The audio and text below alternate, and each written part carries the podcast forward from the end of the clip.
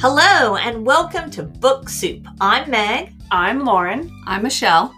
Pull up a chair as we serve you Some of our favorite reads. Tips of creativity. and cultural observations. So relax and grab your favorite drink. Get ready to laugh. Fair warning, this ain't no PBS. First off, introductions. My name is Meg, and you can find me on the web should you be looking under walkingmoose.com. That is my blog. And my other podcast, which is doing really pretty well, little pat on the back for me, is Walking Moose. My dog's name is Moose, just so you know um, what all that's about, what all that silliness is about. But I asked a couple of my dearest friends to join me on this journey and starting another podcast. We're calling it Book Soup. And so, without further ado, I'm going to go right here to my side and introduce my friend Lauren. I'm Lauren Smith, a USA Today bestselling author. I write the sort of books you hide under your bed from your mother. Meg suckered me into this, by the way. You can find my books at www.laurensmithbooks.com and www.emmacastlebooks.com. I'm Michelle Chipetta. I'm a writer slash editor slash book coach slash slash sci-fi fantasy fan slash cat owner.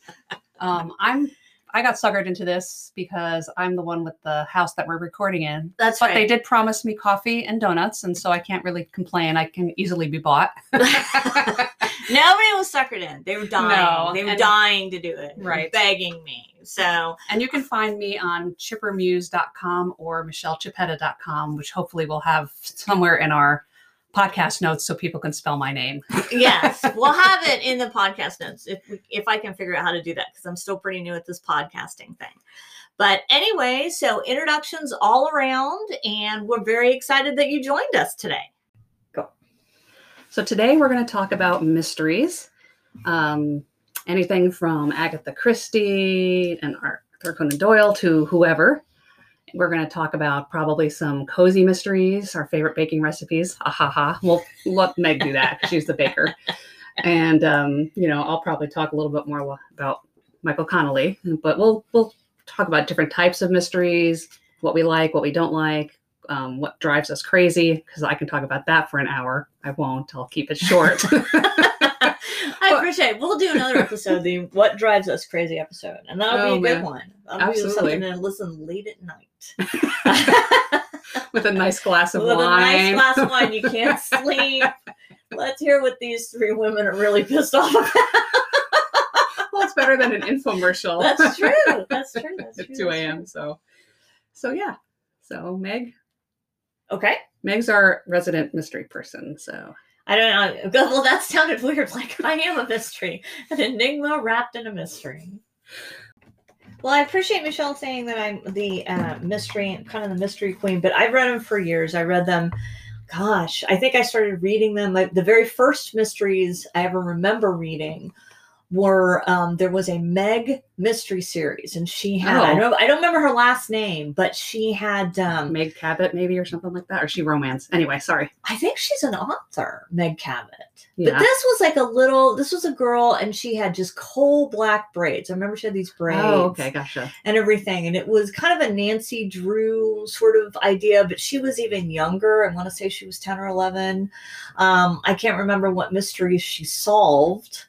Uh, I don't think it Encyclopedia was. Brown type things. Yeah, Yeah. kind of like that. I mean, I don't think that she was into like breaking up drug rings or anything like that. I don't, I don't think it got that intense, but I've read them for years and I could talk all day about them. I could just do this, you know, for hours and hours, but I won't. Um, well, maybe I will. We'll have to see, but we'll have to see how long this one goes.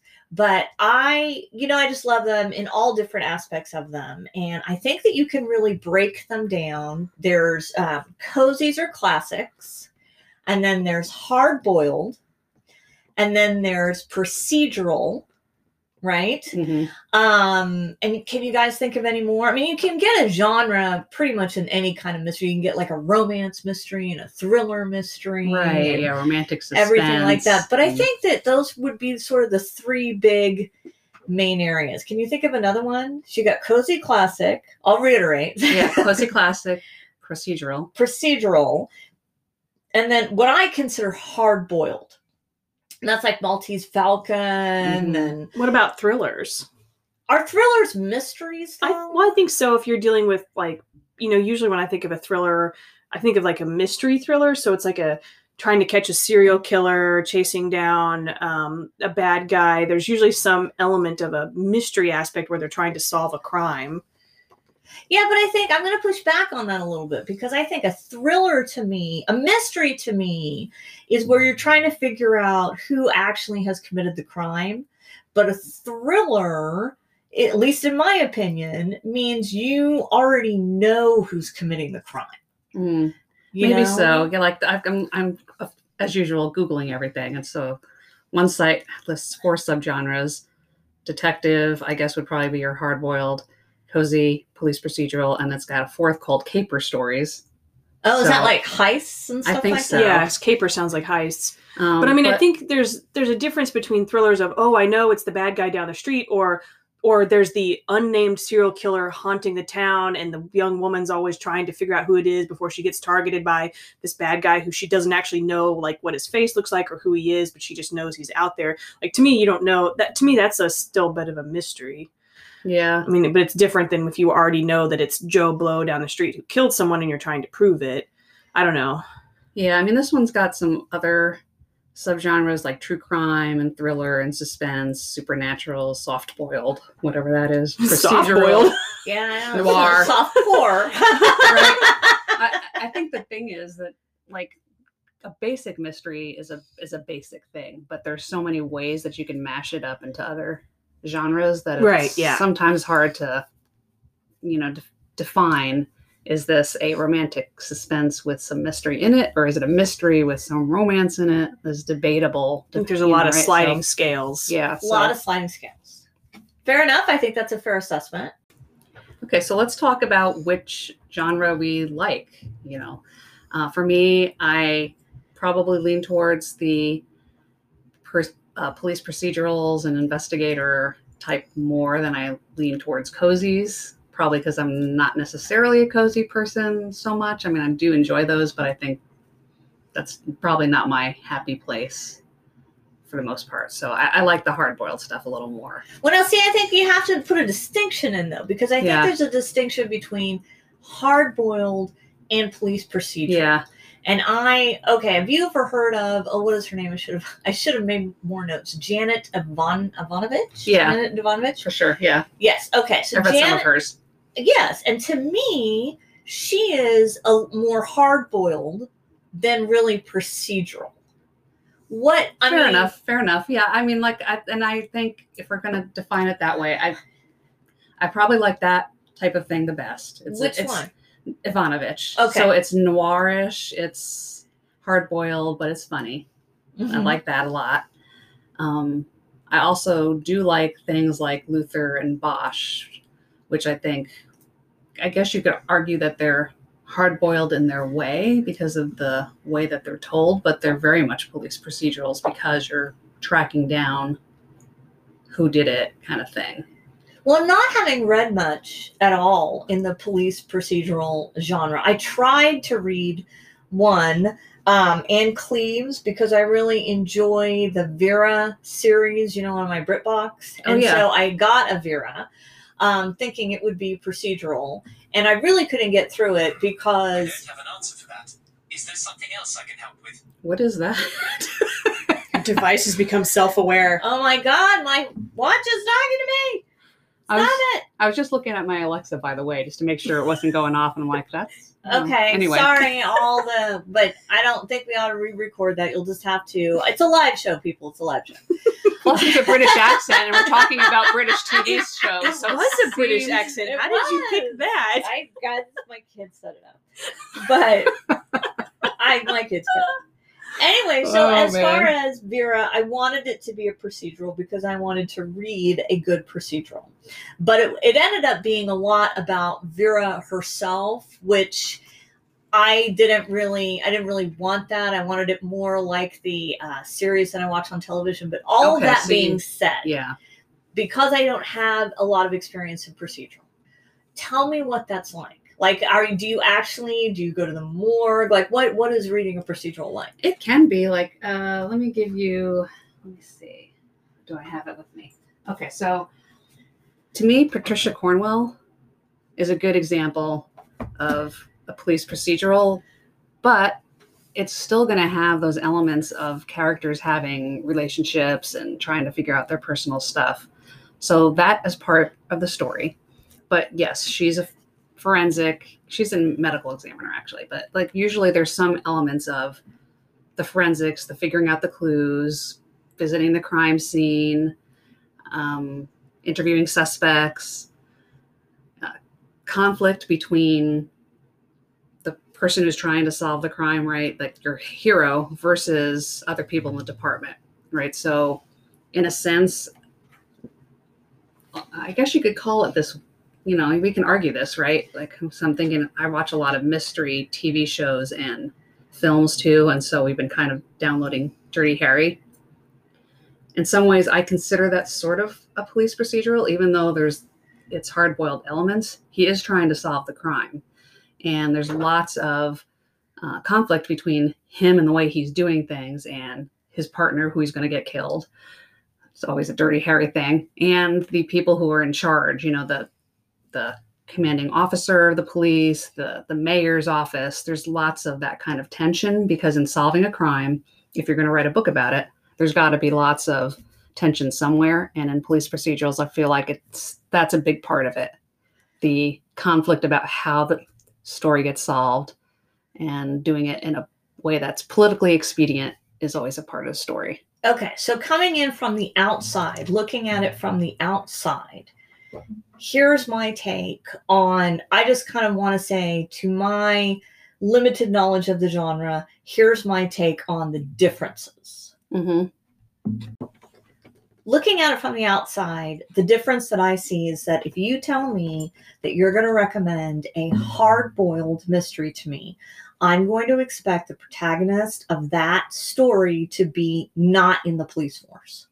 And then if you say procedural, I'm going to expect the protagonist of that story to be involved in the police force in some capacity.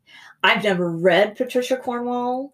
Um, I don't know, it's just never appealed to me, but I can honestly say I didn't realize that she was the protagonist, whatever the character's name is, was uh, the forensics person.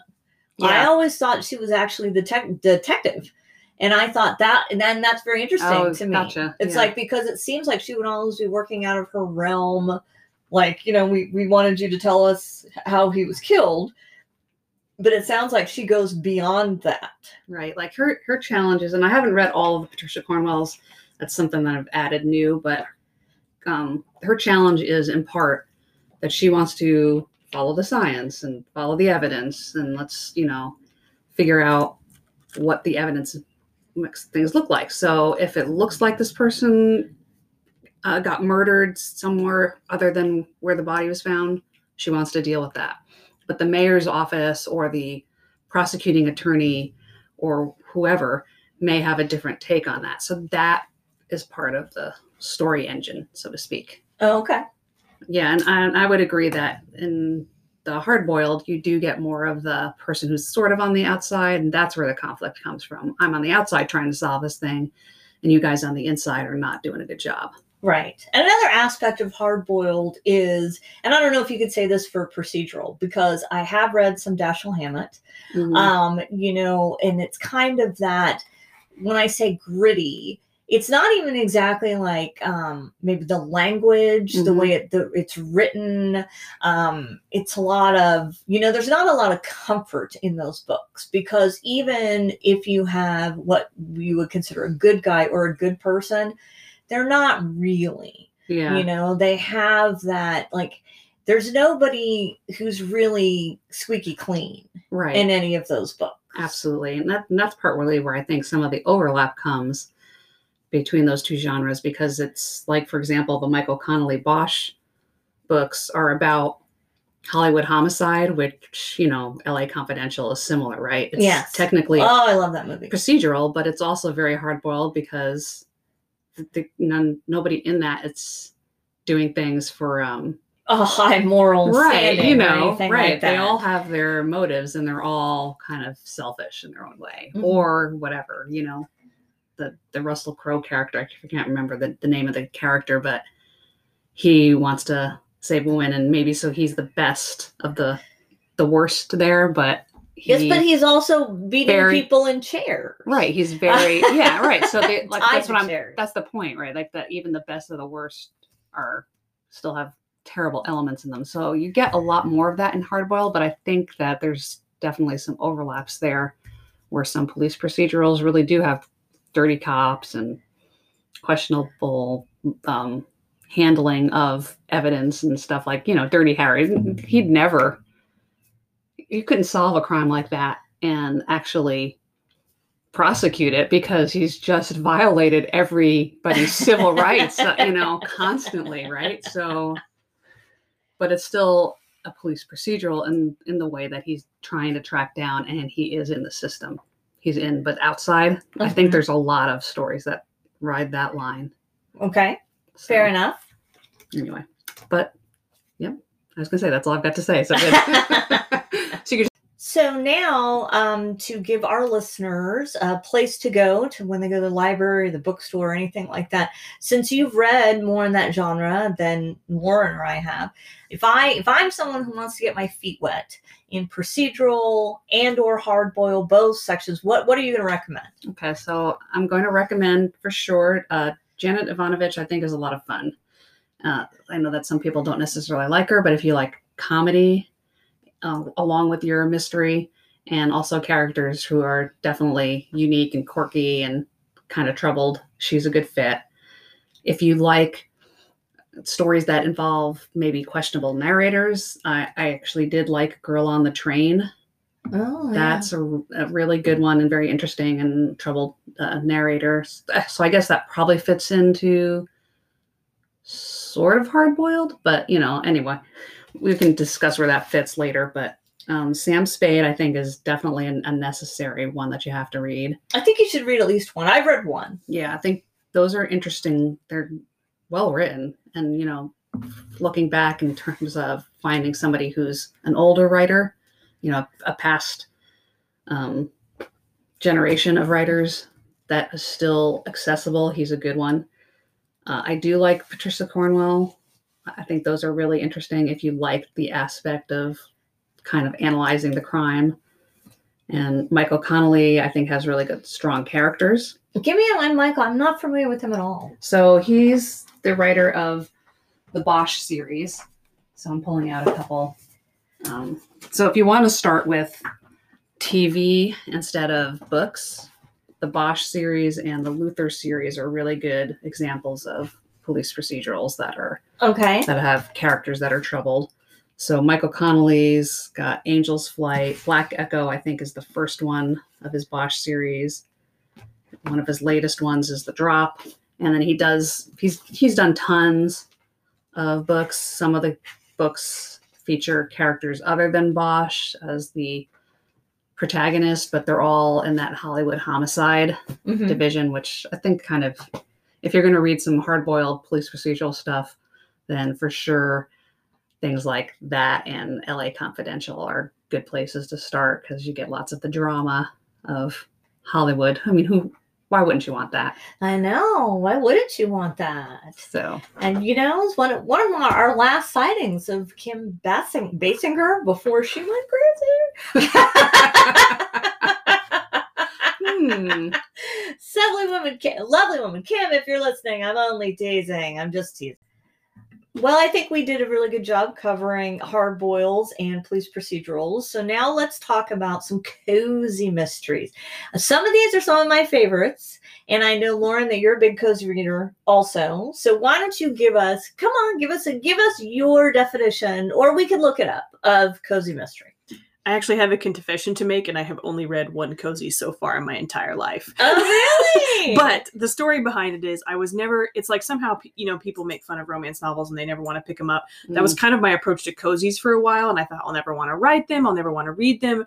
And then I started realizing that there were like paranormal witch cozies and like cat cozies. It wasn't always old ladies with yarn, which there's nothing wrong with that. I just assumed that that was all cozies. Where I didn't know that there was this whole span of mysteries that that weren't necessarily procedurals or you know hard-boiled mysteries like that. And so um, I decided to be crazy and create a pen name and start learning how to write cozies. And I'm going to be releasing a story in July. So naturally, I'm like, oh, I better go and read Yeah. something before I figure out how to write it. So the very first cozy I read was called Kitty Confidential by Molly Fitz.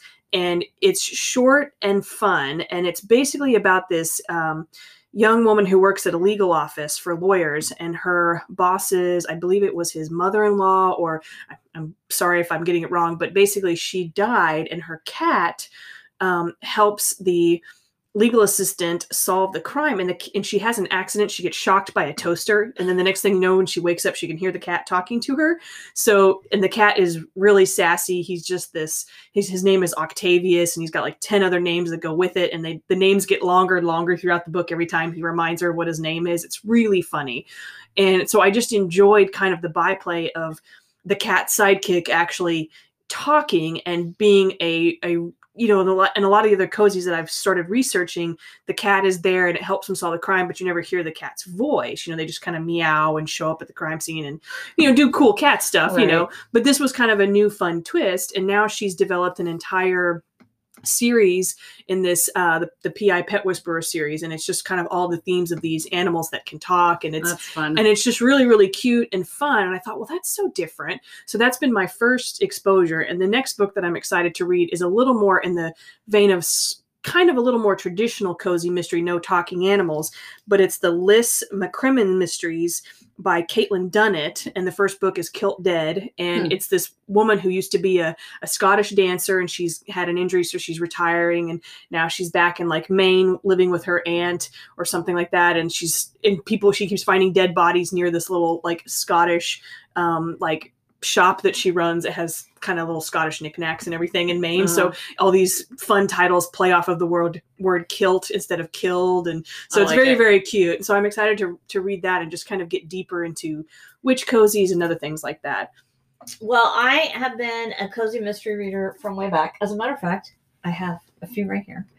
And I I just wanted to say that I think I love cozies. And one of the reasons that I love cozies, let me go back before I talk about why I love cozies. Let's sort of define a cozy. Mhm. Michelle, do you have a cozy definition? I don't necessarily have a cozy definition, but I can tell you what I think of cozies, and then you can tell me if I'm right or wrong, right? Okay, Like, okay, so okay. to me, a cozy is um, a lay person who, um, like I think of Murder She Wrote as a perfect example of this. A lay person who, for whatever reason, has an interest in um, a mystery that shows up in their you know front porch so to speak you know their neighborhood or friend that they have or something like that. And they have some kind of vested interest in figuring out what happens but they don't have the expertise of the police. So they are sort of inserting themselves into the um, discovery of what happens. And usually there's some elements that are related to domestic domestic life and also there's usually not a lot of blood and guts in them that's that's my and i expect them to have recipes in them isn't that mean Okay, so I'm about to get heated on this because I feel like my Which two friends are bashing cozy mystery. i'm not i just noticed there's a lot of balls and cats and yarn All right, I'm going to give you the definition of a cozy And old ladies. mystery. I'm going to give you the definition. First off, the show, you are absolutely correct. You're always talking about an amateur. You're Mhm. always talking about as someone who is not in. That is not their job to solve crimes. yeah the amateur sleuth the amateur sleuth. Mhm. The other thing that you can always get from a cozy is that there's going to be a series. There's going to be more than one Mhm. because people that like to read cozies, men and women alike, they want so much of the world. And you know the crime Right. at times can almost be secondary to the world. Um so the two i brought two i brought um a cookbook nook mystery. Yes got a lot of ooks as Mhm. lauren said. And that's by daryl wood gerber. And then one of my all-time favorite series is by monica ferris and she does the crewel world series and it's all about this needlepoint shop. It's very cool. So anyway she got an amateur and you've got you know there's a series aspect to it. And then you know there's a lot of world building in it. And then the other thing that i love about cozy mysteries is that you all at least i always learn something. Because the people that tend to write cozy mysteries tend to write it with their passions and interests in mind. Setting or setting skills. or skill set or anything Yeah. like that I think that's fair. if you have any kind of interest, then you can find a cozy mystery that has to do with it. Dog breeding, gardening, cooking, beer making, coffee making, book making, scrapbooking, quilting. I mean, seriously, you Yeah. can find a cozy mystery anywhere in it. And the other thing I love about the cozy mystery too is that there's not a lot of, just as you pointed out, there's not a lot of gore and violence. Now, that's not to say that people don't perish Mhm. in horrible ways. Um, you know, they get pokers through the eyes or you know everything like that. I mean, those those are horrible Happens- ways to perish. Happens off stage though, right? and it's not dwelt on. right. You know, that's one of my biggest problems with Stephen King. Mm. Um, and we only we'll do another podcast talks about horror, and so I want to say my Stephen King stuff. But Stephen King will tell me a lot about what the body looks like and the maggots eating it and you know everything like that. And I just really I don't really care that much. I mean, just all I need to know is they're dead and we don't know who did it Right. and so that's that's something with the cozy mystery but i love a cozy i don't think there's anything cozier than a cozy i just i love them and i think if anybody you know wants to get interested in going to read a cozy mystery i'm not and i'll i'll tell this to lauren is that i'm not really a big talking animal cozy mystery person. I've tried some of those. There's a lot out there. Hmm people really like those but that to me borders that goes into fantasy. And so i want my cozy mystery to be very cozy mystery and i think that when you have animals talking or even inanimate objects talking there's there's um, a large subgenre of cozy mysteries that have to do with witches and ghosts and everything like that and i found that i really don't like those that much either Hmm. because Those are the ones I'm excited about. yeah, because it's just, you know, that blurs into the fantasy realm for me. And I Yeah. like a good fantasy book and I like a good mystery book, but for some reason those just never I never really enjoy those. that The reason. I'm excited about, you know, I, I mean, I'm a paranormal romance writer, so I write about, you know, dragon shifters and it's all dark and edgy and broody. And, you know, there's a part of me that, you know, I'm just, I, I'm a huge like witch fan. I love like Halloween. That that's my favorite holiday. And much to my mother's ha- shame, I would leave it decorated 365 days a year if she let me. but um, you know, I love the witches and the cauldrons. And so when you're a lot of times when you're reading, you know, witch paranormal romances, most of the time they're grittier and edgier. And so I've noticed in the cozy market, you have these, you know, witch cozies where it's like the cute little witch that runs like a magic potion shop. And, you know, she has these spells and maybe she's a really good witch, maybe she's a really bad witch. And I mean, as far as like her talents, not that she's a black or white dark witch, you mm-hmm. know what I mean? like practicing dark magic, but it's just really, really cute. And I thought, well, this is kind of where, you know, lighthearted paranormal stories have really found a new home in the last couple of years. And I had no idea that's kind of where they had been growing. And so I'm really excited to write some of those and kind of get into those where, you know, these little witches are solving murders. I just think it sounds like super cute. Well, then, Yeah. I mean, and that's, and I will say that, I mean, well, I was just in the bookstore a couple of weeks ago, masked up. I was masked up, six feet away from everyone. Um, but there's a lot. There's like magical dress shops and there's, you know, magical bakeries and everything like that. My thing with that, though, is that, and I, and I can read that and appreciate it. As a matter of fact, I read one about a woman who was who moved to Salem. Gosh, I wish I could remember so I could recommend it for you. Oh yeah. She moved to Salem. She was descended from witches. She didn't realize that she was. And so she got involved with the coven of her ancestors, around things like that. And um, and they had this cat that was disappearing and everything like that. And I enjoyed the heck out of that one. If you I remember really what that is, did. you gotta I tell got me later. it. I know I bought Okay. it. I can even see the cover. All right. Um, Find it and send me a picture later. I will. I'll send you a picture later. And, and I enjoyed the heck Mhm. out of that. But would I consider that a cozy mystery? No. Because because of the fact that the magical elements often resolve the crime, Mm, you know? And sure. I don't think that's fair. I don't I don't think you're playing fair when you do that. So for our last genre, we're going to talk about classics, classic mysteries. And I don't know that we have a certain time period or if we have a certain decade or whatever, but I think that we all, when you say Mhm. classic mysteries, I think we can all throw something in the pot there. So, what do, you, what do you got, Michelle? What's your what's a classic mystery for you? Well, I, I already told you I was going to throw in the, the circular staircase because I um, am expanding what I read to include classics that I haven't read, and that's that's definitely on the list. She preceded Agatha Christie, Mary Roberts Rinehart. You're talking about Mary Roberts yes. Yes. and I, I love that book. I think that is super fun. The the heroine is um, kind of you know the typical feisty person who's trying to get this mystery solved because nobody else knows what they're doing thing and it's just it's a lot of fun so that's I, I love it too. I also think that you could put in obviously the Sherlock Holmes, Yep. Agatha Christie, Rex Stout. We were Yep. just talking about the Ellery Queen yeah Ellery- the Ellery Queen ones, um, John Dickinson Carr.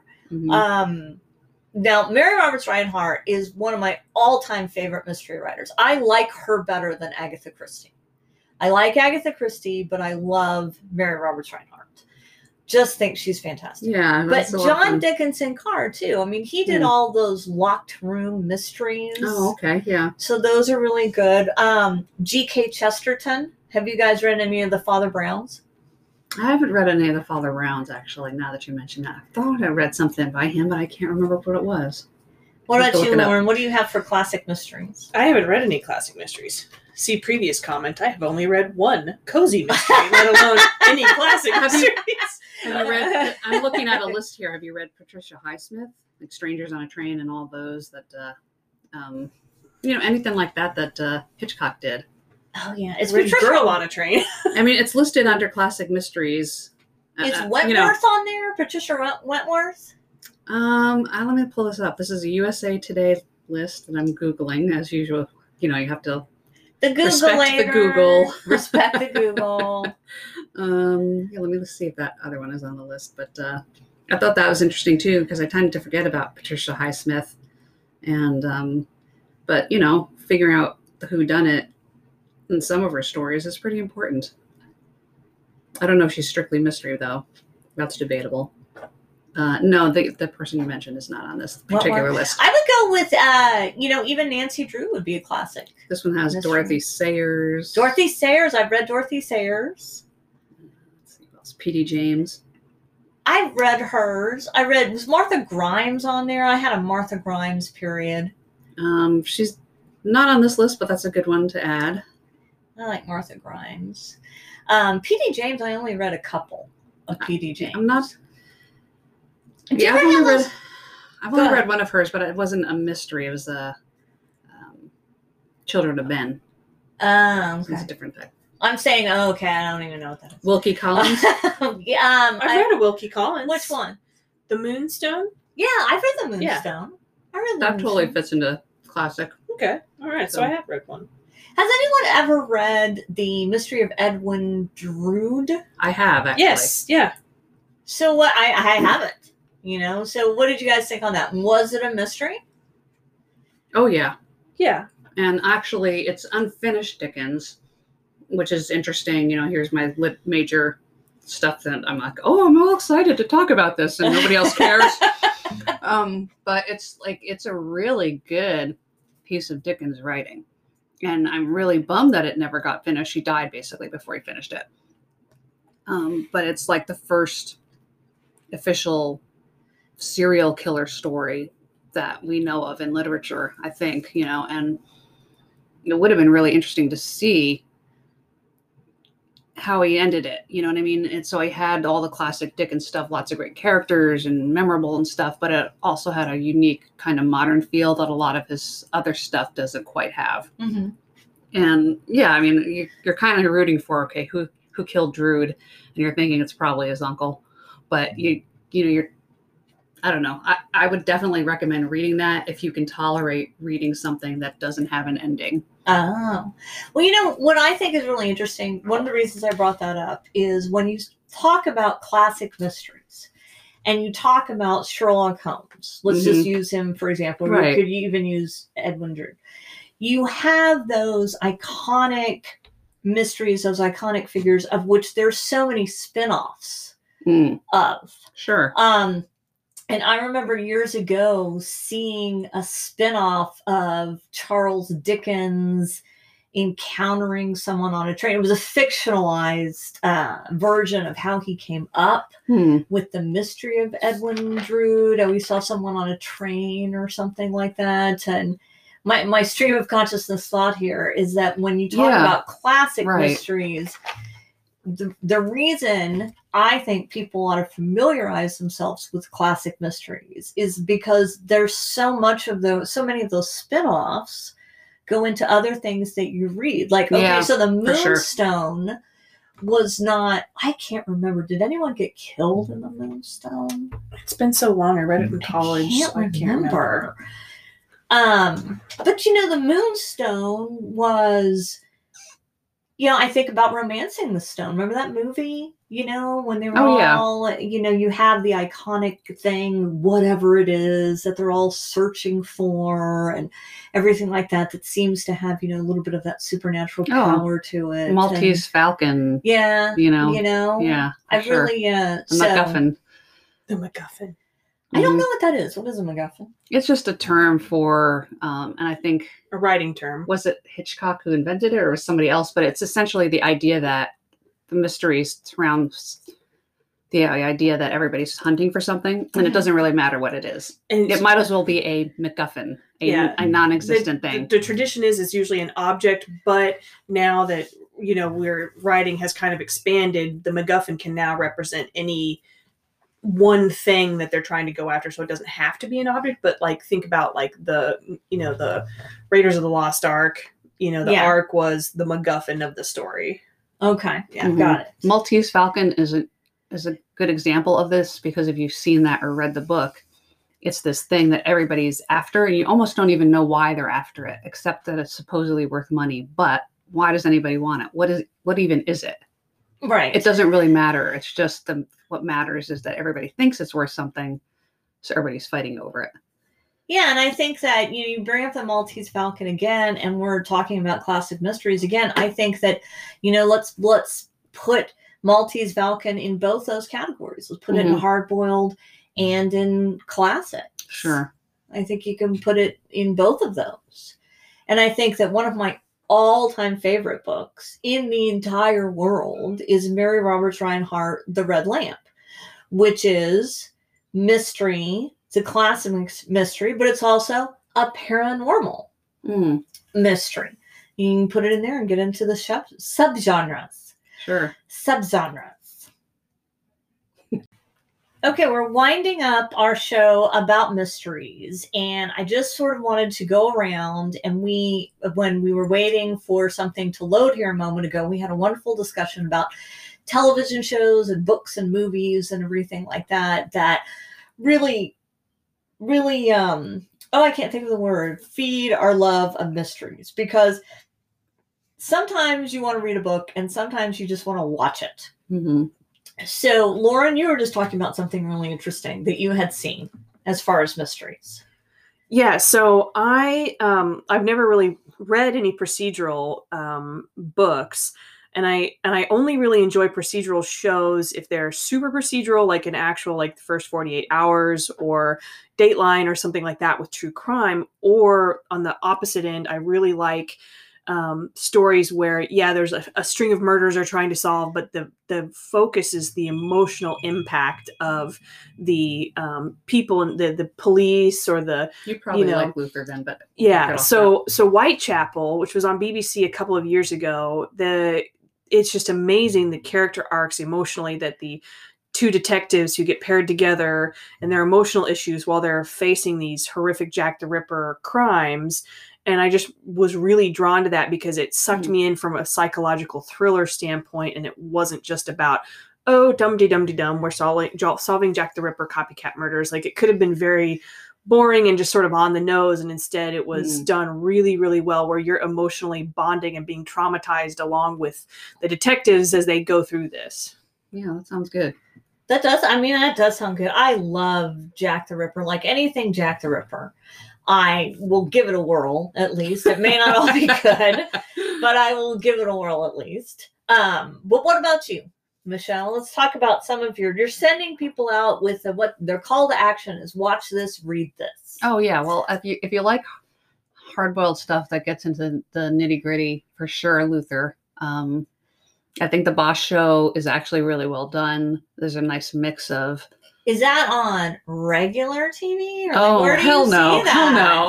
Like, These things are on Netflix. watching that anymore? Netflix and Amazon Prime. Um, Luther's a BBC show, so it's probably on BritBox Bosch somewhere. is Amazon Prime. yeah, Bosch is Amazon Prime. I actually know the executive producer on that show right now. He's a Woo. really nice guy. ah, cool. Yeah. Note for later after we're off the show. yeah. Um, yeah, those are those are the ones I can recommend right now. I'm sure there's others, but I'm just forgetting. Uh, If you want something super funny and super light, uh, the Father Brown mysteries are a lot of fun. We we pull those out every once in a while just when we want something that's kind of funny. Like there's an awful lot of people dying in this tiny little town, but they're fun. Um, so those are the ones I'd recommend. Okay. Well, I mean, I I think that I would go with, you know, my call to action would be get in that cozy mystery section Mm. and see if you can find your hobby is going to be in there. Pretty much whatever it is, Do you your have a- hobby is going to be in there. A cozy mystery TV show that you'd recommend?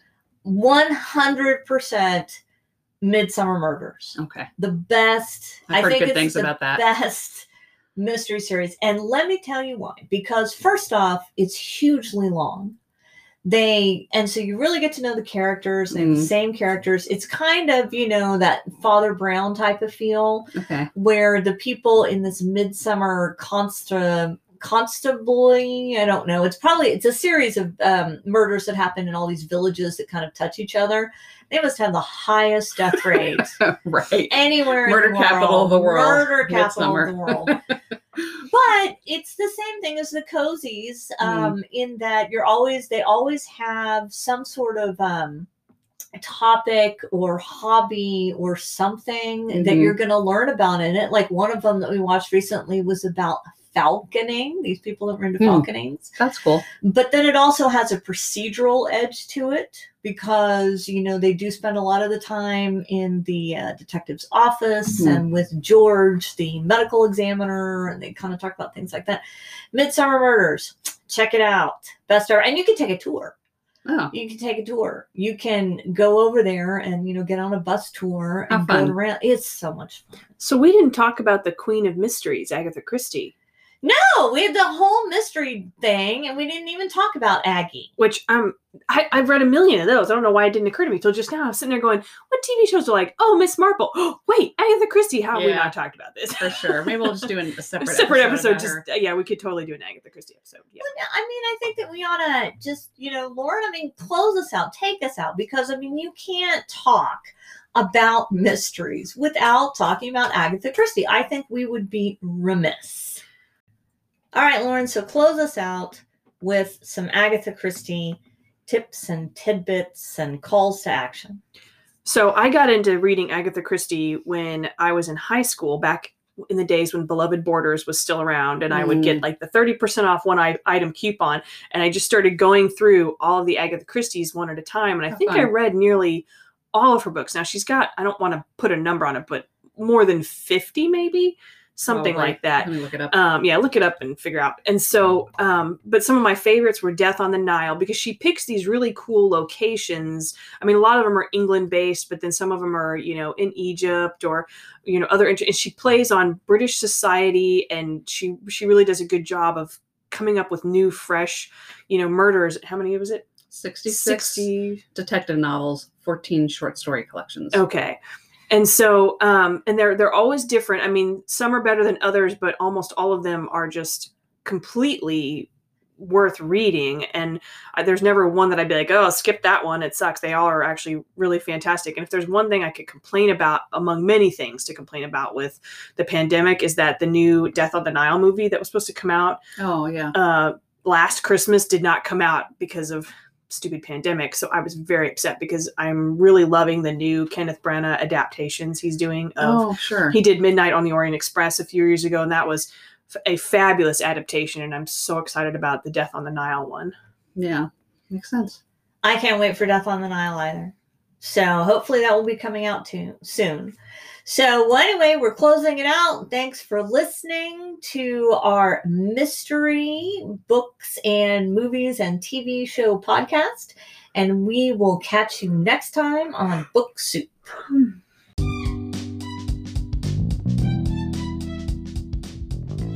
Well, thanks for joining us on Book Soup on our episode for this week. Hope you had fun listening to us. Stay- Insert Lauren's clever commentary. Hope we haven't driven you all to drink too much. That's right. Please Well- come back. Please come back. Please listen again and watch for our next episode. It's going to be fantastic. Check you later. Bye. Bye.